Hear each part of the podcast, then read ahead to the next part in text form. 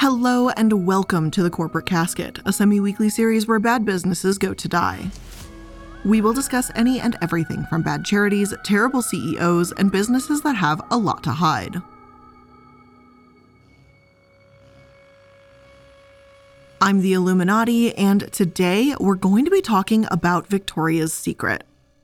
As of writing this, news has recently broke that Victoria's Secret is, as one headline puts it, swapping angels for what women want. There's been a lot of speculation if Victoria's Secret will actually stay true to their word, though, considering their history. But what exactly is their history? I'm sure it's not going to surprise many of you that there have been accusations of misogynistic attitudes among the higher ups and models have faced sexual harassment, but to what extent? Is it really the culture of Victoria's Secret or just a few terrible individuals? Today, we're going to take a look at that all the way to the end, and I'll let you determine if you think Victoria's Secret actually deserves a second chance. I do want to give a content warning here and say that sexual harassment will be mentioned pretty frequently in this episode. Normally, I'd say that you could skip over those parts, but because it's so pivotal to many of the points we're going to be discussing today, skipping over it isn't really going to be possible. So, if that's something you might be sensitive to, please make sure to skip over today's episode, and I'll see you in the next one. Now, let's dive right in and start, as always, with the company history.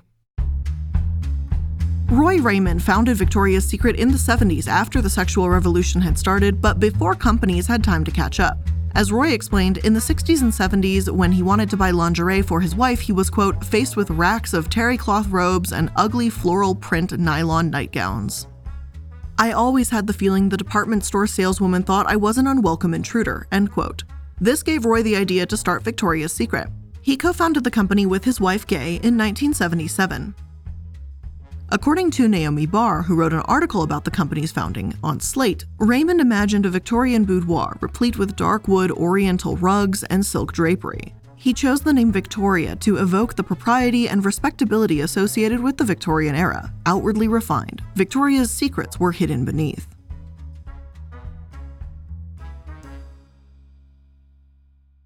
In 1977, with $80,000 of savings and loans from family, Raymond and his wife leased a space in a small shopping mall in Palo Alto, California, and Victoria's Secret was born. To understand how novel Raymond's idea was, it helps to have a little context. In the 1950s and 60s, underwear was all about practicality and durability. For most American women, sensual lingerie was reserved for the honeymoon or the anniversary night. Fredericks of Hollywood was the granddaddy of specialty lingerie retailers. When the women's movement of the late 1960s and 70s called for women to liberate themselves from the bondage of bras, the intimate apparel industry responded with new designs that they claimed would give women the natural look they desired without the embarrassment of a sagging bust line. For the most part, underwear remained functional, not fun. Victoria's Secret changed that, and I give Raymond credit for this much. Sure, I won't pretend that this move didn't benefit Raymond himself, being a man who may have wanted to see his partner in more lingerie, but it's good to see that these options were becoming more available. Some women may want to wear something more comfortable, practical, or those types of options, but there's plenty that enjoy the fun options for themselves too, so hey, the more the better.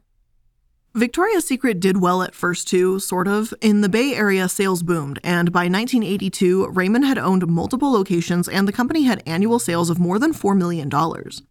But somehow, Victoria's Secret was nearing bankruptcy. Why?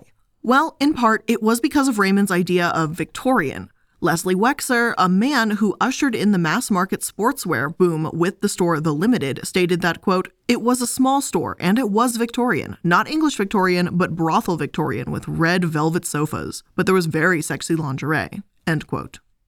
To put it simply, women were uncomfortable in the store, the same way that Raymond was uncomfortable in the department store. He'd created a store that Wexner compared to a brothel, what he viewed as sexy, as opposed to a place women would want to shop.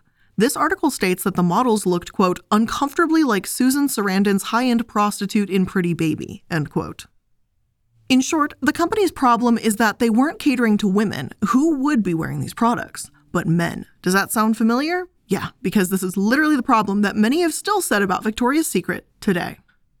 Nevertheless, Wexner saw the potential in the company and in 1982, he bought the stores and catalog for about 1 million, though this article states 4 million is the number and that's most often mistakenly reported. Wexner began studying European lingerie boutiques whose customers saw lingerie as an essential, not a luxury. The catalog, which was described as modern and racy, softened to become more glamorous.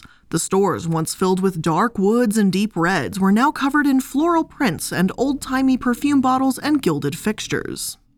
Tragically, even as Victoria's Secret's success grew, Raymond floundered. He tried opening another retail and catalog company, but it failed, and Raymond was forced to file for Chapter 11 bankruptcy. He and his wife divorced in 1993. Raymond jumped to his death from the Golden Gate Bridge. Though Raymond had passed away, Wexner continued to build his empire. The Limited is where it truly began, but Wexner is also known for having had a hand in Abercrombie & Fitch, Express, and Bath & Body Works. So let's take a brief pause to discuss who this titan of industry was, as well as some disturbing connections he had at the time. Now, in an upcoming episode that I'm going to be doing about Abercrombie and Fitch, I did find out that they were acquired by the Limited in 1988. However, since Victoria's Secret came first, and since these worrying relationships are far more present in Victoria's Secret, this is the episode I figured I would discuss the elephant in the room. The founder of the Limited, Les Wexner, had an incredibly close relationship with Jeffrey Epstein. The disturbing history of Epstein is an entirely separate episode, but just to give you a very brief rundown on who he is if you have no idea, he was the founder of the firm J. Epstein & Co. He managed more than a billion dollars worth of assets and had relationships with powerful people such as Bill Clinton, Donald Trump, and Prince Andrew. He was also a disgusting pedophile who sex trafficked children and died in prison. Again, his actions could be an entirely separate video, so I'm not going to truly focus on who he was today. The only context you really need to know here is that Epstein sex trafficked minors, and that should tell you enough about him, really. And he and Wexner, well, they weren't just close, but close enough to draw speculation. According to New York Magazine, as of 2002, Epstein, who was said to have run $15 billion for wealthy clients, and yet, aside from limited founder Leslie Wexner, his client list was a closely held secret. Wexner, who is said to be worth more than $2.5 billion by Forbes, became an Epstein client in 1987, the article reads. It's a weird relationship, says another Wall Streeter who knows Epstein. It's just not typical for someone of such enormous wealth to all of a sudden give his money to some guy most people have never heard of. The Wexner Epstein relationship is indeed a multifaceted one. Given the secrecy that envelops Epstein's client list, some have speculated that Wexner is the primary source of Epstein's lavish life. But friends leap to his defense. Let me tell you, Jeffrey Epstein has other clients besides Wexner. I know because some of them are my clients, says noted M&A lawyer Dennis Block of Cadwalader, Wickersham, and Taft. I sent him a $500 million client a few years ago and he wouldn't take him, said the account was too small. Both the client and I were amazed, but that's Jeffrey. This was written in 2002, so, you know, I'd like to think that no one in their right mind would leap to defend any of Epstein's actions these days. But hey, maybe they were just close business partners, right? Maybe Wexner had absolutely no idea what Epstein was doing behind closed doors. Well, it turns out that's just wishful thinking. In fact, Wexner absolutely and unequivocally knew that Epstein abused women. After all, some of the women he abused were models looking to work for Victoria's Secret. One New York Times article tells Alicia Arden's story from 1997 when she was a model in California. She was introduced to a man who identified himself as a talent scout for Victoria's Secret, a man named Jeffrey Epstein. He apparently invited her to his hotel room to audition and then grabbed her, tried to undress her, and said he wanted to manhandle her. As far as I and this article can tell, Wexner did absolutely nothing when this information came back to her, despite being alerted. The exact words used are It is unclear what action, if any, Mr. Wexner took in response. But Epstein developed an unusually strong hold on Mr. Wexner. Nor was this a one time thing, just to clarify. He did this as early as 1993, four years before Alicia was assaulted. Using his connections to Victoria's Secret was a frequently used card of his, a way he could take advantage and prey upon women. Whether or not anyone knew of how sinister things were about to become, there was already no denying how odd the relationship between the two of them was. This article reads Within years of meeting Mr. Epstein, Mr. Wexner handed him sweeping powers over his finances, philanthropy, and private life, according to interviews with people who knew the men, as well as court documents and financial records. Mr. Wexner authorized him to borrow money on his behalf, to sign his tax returns, to hire people, and to make acquisitions. Over the years, Mr. Epstein obtained a New York mansion, a private plane, and a luxury estate in Ohio, today valued at roughly $100 million altogether, previously owned by Mr. Wexner or his companies. At the time, he drove a wedge between Mr. Wexner and longtime associates and friends. Virtually from the moment in the 1980s that Mr. Epstein arrived on the scene in Columbus, Ohio, where L brands were based, Mr. Wexner's friends and colleagues were mystified as to why a renowned businessman in the prime of his career would place such a trust in an outsider with a thin resume and scant financial experience. Now, this is where I would normally say that this doesn't mean Wexner knew about sex trafficking and it's dangerous to speculate if he did. However, recent evidence published by Vanity Fair suggests Wexner knew very well about Epstein's trafficking too. Apparently, Wexner only cut Epstein out of his life, or at the very least refused to discuss him, around the time when he was caught for soliciting a minor for prostitution. But he'd ignored frequent and desperate warnings from others around him that told him that Epstein was doing this. One man, Robert Meester, had an insurance firm that worked for the Limited. Robert himself is the one responsible for introducing Wexner and Epstein around 1986 or 1987 when their relationship began. Soon after these introductions were made, Robert began hearing some disturbing stories about Epstein. Think of whatever the worst thing anyone could do is, and Epstein did them all, Meester said. The breaking point came when Epstein showed up unannounced at Meester's Park Avenue apartment with five models for Meester's sexual entertainment. Epstein thought he was bringing me a gift, Meester recalled. I told him, Get the fuck out, I never want to see you again. Meester told Wexner what he'd heard, begged him not to get involved with his shady character, but Wexner ignored him. As the article explains, Wexner was an introvert. For him, Epstein was a social connector who populated his life with glittery people. Wexner was not only seemingly wearing rose colored glasses around Epstein, but he was actively ignoring warnings from those that insisted Epstein was a dangerous person. That may not make him guilty of sex trafficking, but is ignoring sex trafficking something to be proud of either? I don't think so. Multiple people warned Wexner, yet he did nothing, and if anything, Wexner simply enabled him. Vanity Fair writes since Epstein's death in August 2019, Wexner's professional life has been in a tailspin. The board of L Brands, the Limited, was renamed in 2013, hired Davis Polk to conduct an investigation into Wexner's relationship with Epstein. The investigation was never made public, but months later, Wexner stepped down as CEO, ending his run as the longest-serving chief executive in the S&P 500. Wexner's problems only deepened. Shareholders sued L Brands, alleging the Davis Polk investigation was a whitewash. L Brands retained the law firm Wachtell Lipton to conduct a second investigation into the Wexner and Epstein dealings. This past May, Wexner stepped down from the L Brands board, ending his last official role in the company he founded more than half a century ago. As of writing this, this Vanity Fair article only came out about a week and a half ago, two weeks ago, and no information about these investigations has been released. This situation may be updated, but I honestly doubt it, at least for some time. Considering that Wexner stepped down from both companies and two investigations were conducted, I think it's pretty safe to say that Wexner knew far more than he'd ever be willing to let on. There are also allegations floating around that Epstein also had a role in Wexner's charity, the Wexner Foundation, although I'm not sure we have any concrete answers there. All right, so now that we've talked about the despicable people that ran this company, let's get back to Victoria's Secret and their company culture. Not only were Wexner and his good buddy Epstein at the top of this company, but the chief marketing officer, Ed Rasnick, was running it.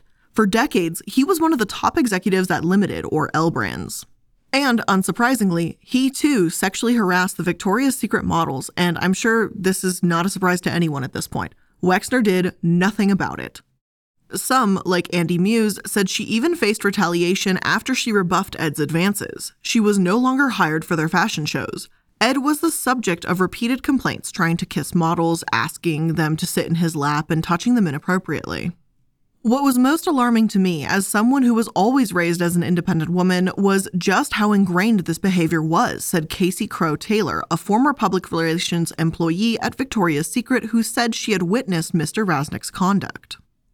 This abuse was just laughed off and accepted as normal. It was almost like brainwashing, and anyone who tried to do anything about it wasn't just ignored, they were punished.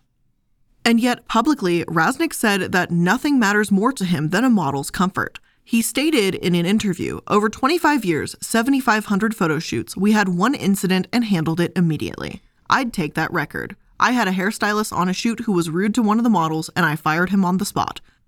He asked, How do I go home? I said, Swim.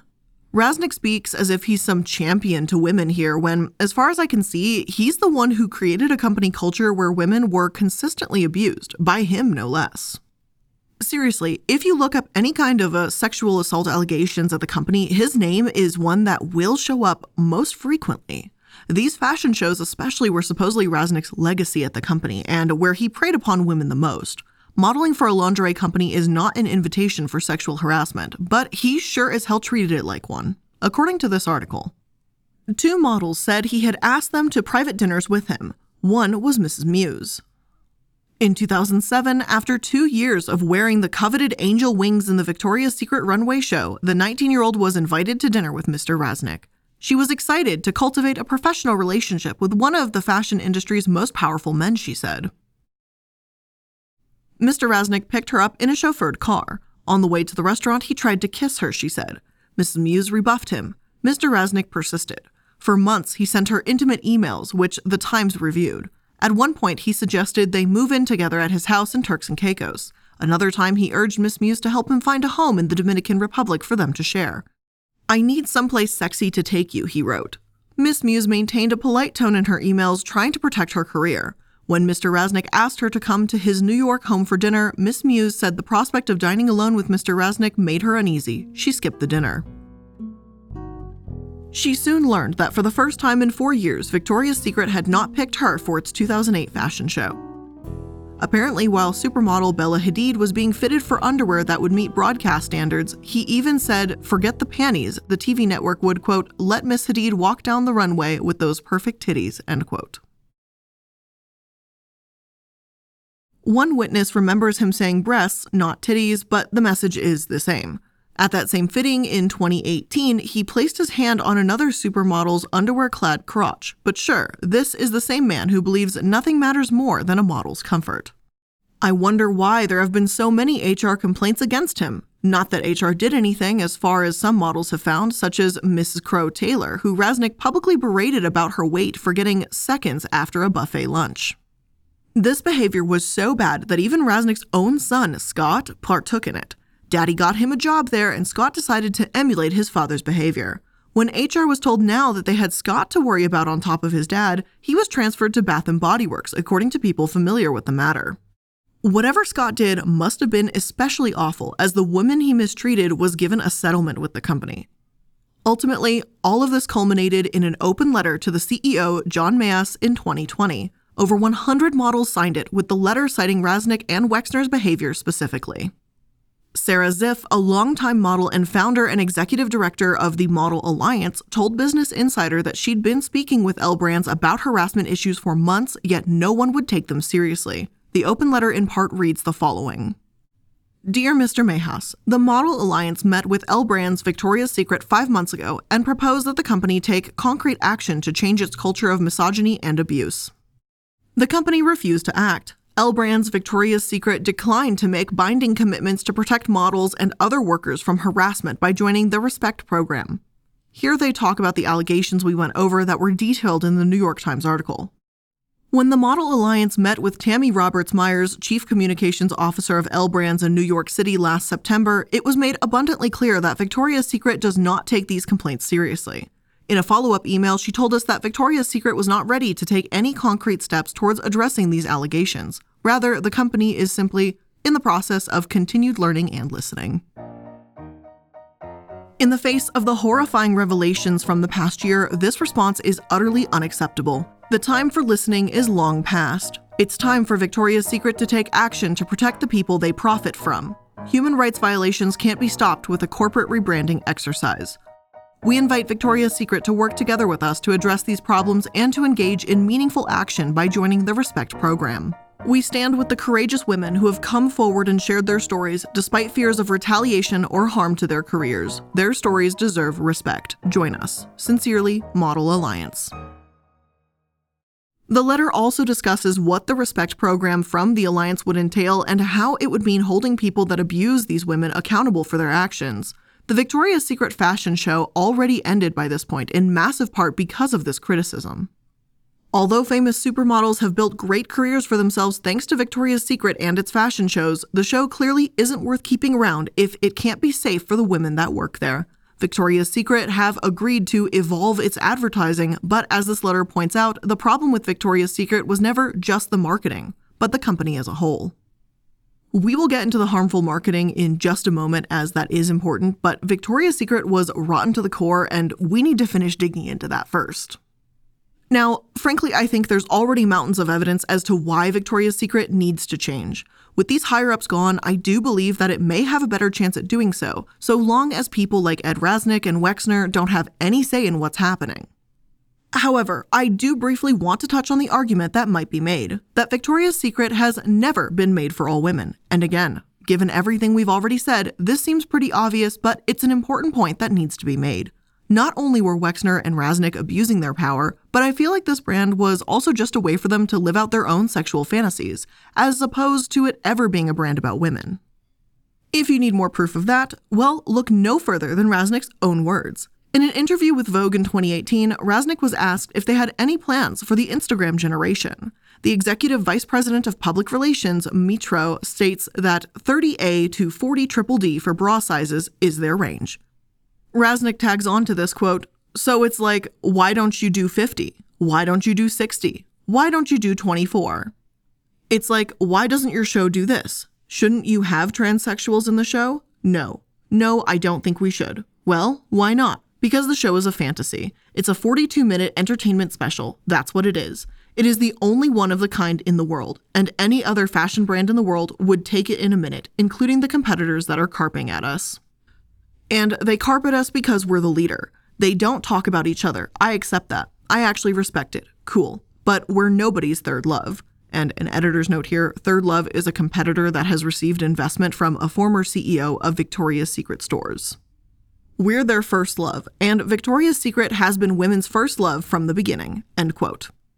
Now, there are so, so many things wrong with this entire statement, but let me start off with the obvious here. The term transsexual is considered largely outdated and offensive to many, and saying that you won't include transgender women in your show because it's a fantasy is at best a weak argument.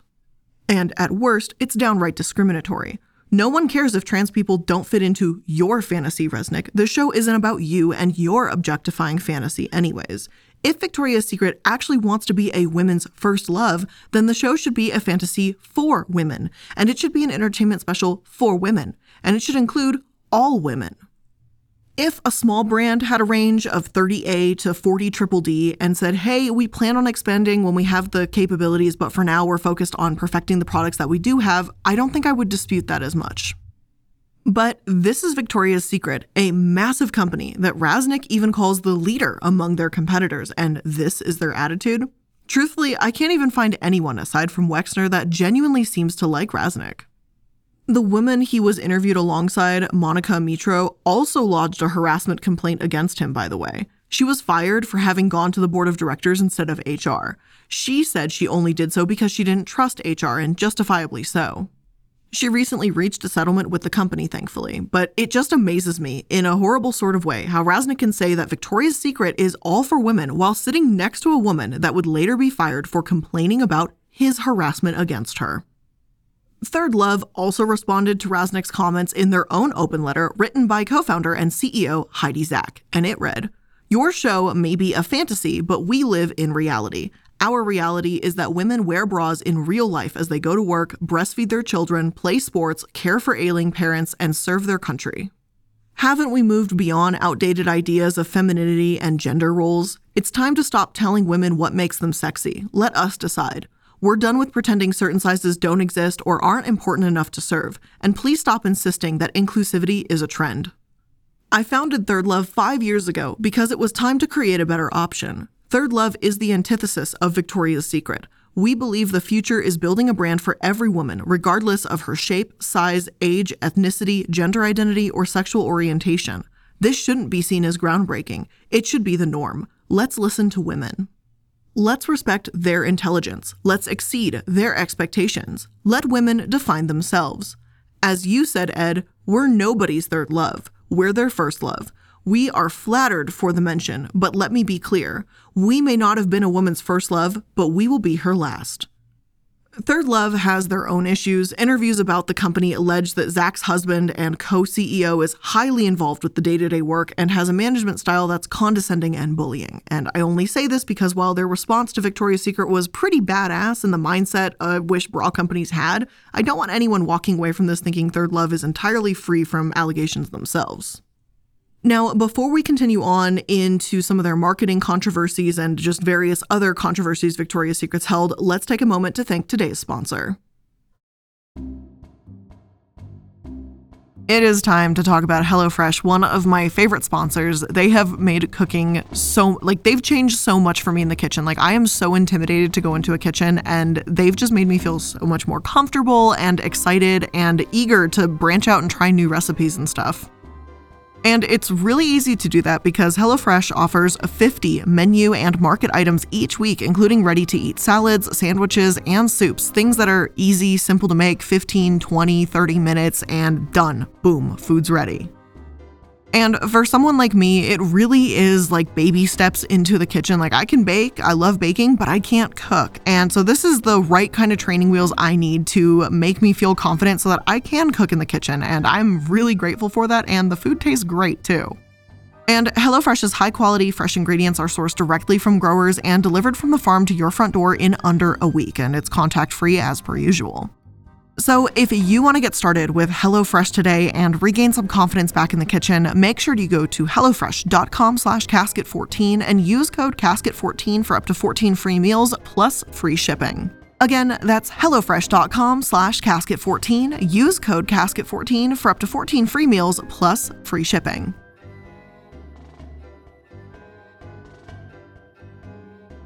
This episode is also sponsored by Mint Mobile. Ring, ring, ring, ring, ring, ring, ring. Is it banana phone? No, it's Mint Mobile, baby. And Mint Mobile is the amazing wireless service that starts out at just 15 bucks a month. I think the most expensive plan is 30 bucks a month for unlimited everything, guys. 30 bucks a month, unlimited anything. And I obviously thought, like, what's the catch? But after speaking with them and using their service for, like, what are we on, like six months, seven months, eight months? I don't know now. We've been on it for quite a few months now, but it really makes sense. It's just that there isn't a catch. Mint Mobile's secret ingredient is that they're the first company to sell wireless service online only, and by cutting out retail stores, there's no crazy overhead costs that get passed down to you in the form of mystery fees. And all of these plans are going to come with unlimited talk and text plus high speed data delivered on the nation's largest 5G network. And you can use your own phone with any Mint Mobile plan and keep your same phone number along, or you can get new ones if you'd like to. And if you're not 100% satisfied, Mint Mobile has you covered with their 7 day money back guarantee.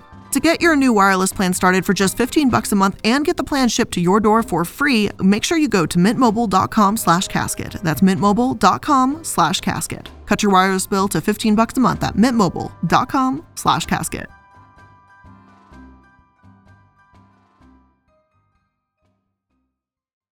Hey there, beautiful angels. Candice here, and I'm back to help you find your perfect size because I told you that is what we do together. This is the new Body by Victoria lounge bra. It's been made in new extended sizes that help support a bigger bust. So now we're going to a size 42G, and I'm going to help you find your perfect fit.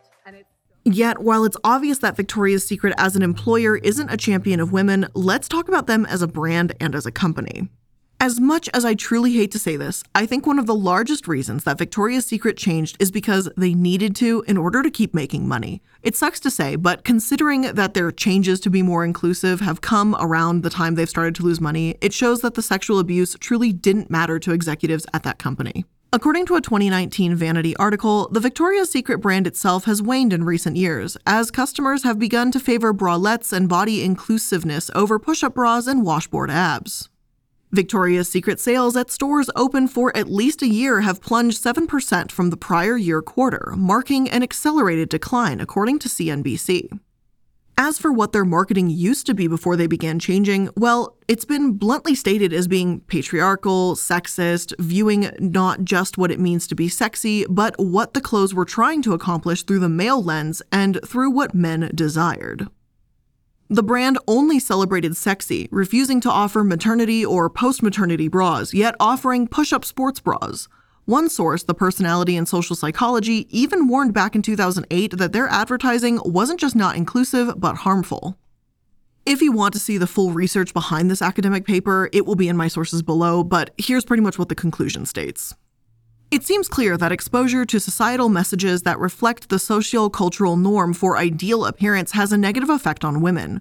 We suggest that repeated exposure to such images in our society leads women to measure their self-worth by their appearance, accounting for their widespread body dissatisfaction and self-consciousness. Given the pervasiveness of these media messages, the results from Study 1 can be seen as disheartening. However, the findings from Study 2 are more hopeful. They suggest that challenging the legitimacy of these social cultural norms may help break the cycle in which these norms increase appearance contingent self esteem, thereby allowing women to become more accepting and less self conscious about their own physical appearance. Even though we might know logically that diversity and inclusivity is important to give everyone a voice, I find this research incredibly valuable.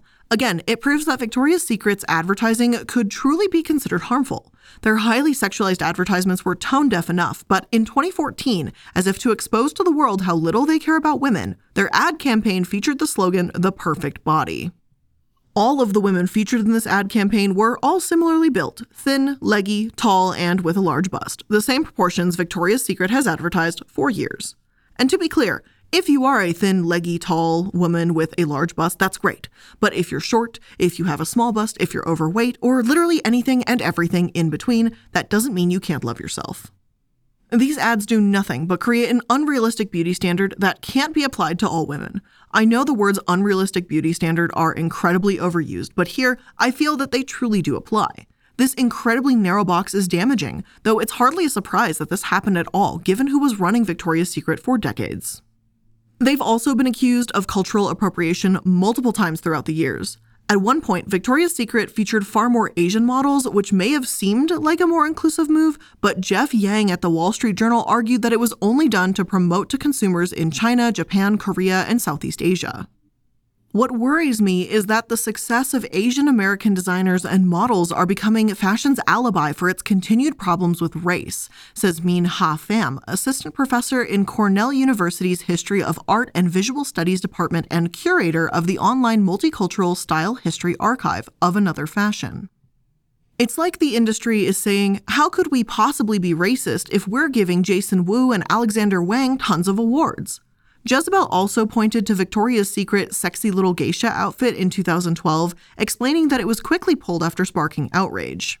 Mimi Nguyen, an associate professor of women's and Asian American studies, said that the collection was a set of stereotypical images that use racist transgression to create an exotic edge, and pointed out that none of the models wearing this collection were Asian. It seems Victoria's Secret only wanted to be inclusive when it suited their narrative. They also issued an apology that same year, 2012, when model Karlie Kloss walked onto the runway wearing a Native American headdress during the fashion show. One article at the time wrote, Historically, headdresses are a symbol of respect, worn by Native American war chiefs and warriors. For Great Plains tribes, for instance, each feather placed on a headdress has significance and had to be earned through an act of compassion or bravery. Navajo Nation spokesperson Erny Zah said, we have gone through the atrocities to survive and ensure our way of life continues. Any mockery, whether it's Halloween, Victoria's Secret, they are spitting on us. They are spitting on our culture, and it's upsetting. Thousands of people have commented about the outfit on the company's Facebook page. Some praised Kloss's attire as artistic and urged those offended by it to get over it. Others were clearly angry at the insensitivity. You'd think that Victoria's Secret would learn and be like, hey, this is clearly upsetting people, let's just stick to lingerie rather than headdresses. Yet somehow they didn't learn. In 2017, their fashion show features a segment with yet again Native American inspired headdresses, large feathers, beading, and Navajo inspired patterns. At the time, one article from Nylon stated the obvious people were sick of apologies for bad behavior. Victoria's Secret needed to truly change. Of course, their quality falling was another issue, and during the pandemic, they even closed some stores, cut back on new inventory, and didn't pay rent for the month of April. Sycamore Partners, the private equity firm that agreed to take a majority stake in Victoria's Secret earlier this year, is now suing Victoria's Secret for having done so, though, as far as I can tell at this moment. The lawsuit has been dropped. L Brand said they wanted to focus on navigating the crisis rather than litigation, and Sycamore ultimately agreed. Wexner stepped down around this time as well, and this is when Victoria's Secret began to actually make said changes they so desperately need. So, what have they done? And are they actually any better now? Well, Victoria's Secret hired seven women famous for their achievements, the New York Times writes. They include Megan Rapinoe, a 35 year old pink haired soccer star and gender equity campaigner, Eileen Gu, a 17 year old Chinese American freestyle skier and soon to be Olympian, the 29 year old biracial model and inclusivity advocate Paloma El Elsesser, who was the rare size 14 woman on the cover of Vogue. And Priyanka Chopra Jonas, a 38 year old Indian actor and tech investor. They will be spearheading what may be the most extreme and unabashed attempt at a brand turnaround in recent memory, an effort to redefine the version of sexy that Victoria's Secret represents and sells to the masses. For decades, Victoria's Secret scantily clad supermodels with Jessica Rabbit curves epitomized a certain widely accepted stereotype of femininity. Now, with that kind of imagery out of step with the broader culture and Victoria's Secret facing increased competition and internal turmoil, the company wants to become, its chief executive said, a leading global advocate for female empowerment. Mehas hasn't been the CEO of Victoria's Secret for long. This change is overdue, but at least they acknowledge now that Victoria's Secret desperately needed to catch up. But are the company's intentions truly to move away from their old marketing because it was damaging, or because it isn't making them money anymore? It's probably a bit more of the latter, and that's just business for you, but I could also be a bit jaded. On their website, I do see more body types in their lingerie, so that seems to be a step in the right direction at least. Some sources argue that conservatives actually have been against this move, though, and according to The Independent, perhaps predictably, conservatives and straight men are very, very upset. Following the announcement, a flood of social media users began to confidently predict that the lingerie company would soon go bankrupt thanks to such a losing marketing strategy, reviving a popular slogan on the right wing Go woke, go broke. This is going to fail so spectacularly and soon will be the go to example of go woke, go broke, declared Free Beacon contributor Noah Pollak. Conservative pundit Jesse Kelly went even further. Some of the dumbest people run the most powerful companies on earth, and it's hilarious watching them destroy themselves, he tweeted. Megan Rapinoe? Nobody likes feminists. Nobody. Even other feminists hate feminists. They're the least appealing people on the planet. The go woke, go broke phase is largely a myth, but look, if you think Victoria's Secret is just going woke so that they stay alive or that they've actually realized their mistakes, that's up to you.